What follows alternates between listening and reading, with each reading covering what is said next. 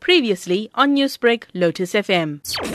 Shifa Private Hospital, which falls under the Lenmed Group, has issued a statement confirming that the assault occurred on the premises last week. The hospital says that the relevant authorities are investigating the incident and will await the outcome before taking appropriate action. The hospital is unable to disclose details of the incident as it says it aims to respect the confidentiality of those involved. The hospital states further that full security teams, systems, and backups are in place at all times at the hospital to ensure the safety of patients, visitors, employees, and doctors. The gynecologist said to be assaulted at the hospital is in a critical condition at an undisclosed medical facility. A case of common assault has been opened at the Sydenham police station. Salma Patel, Newsbreak, Durban.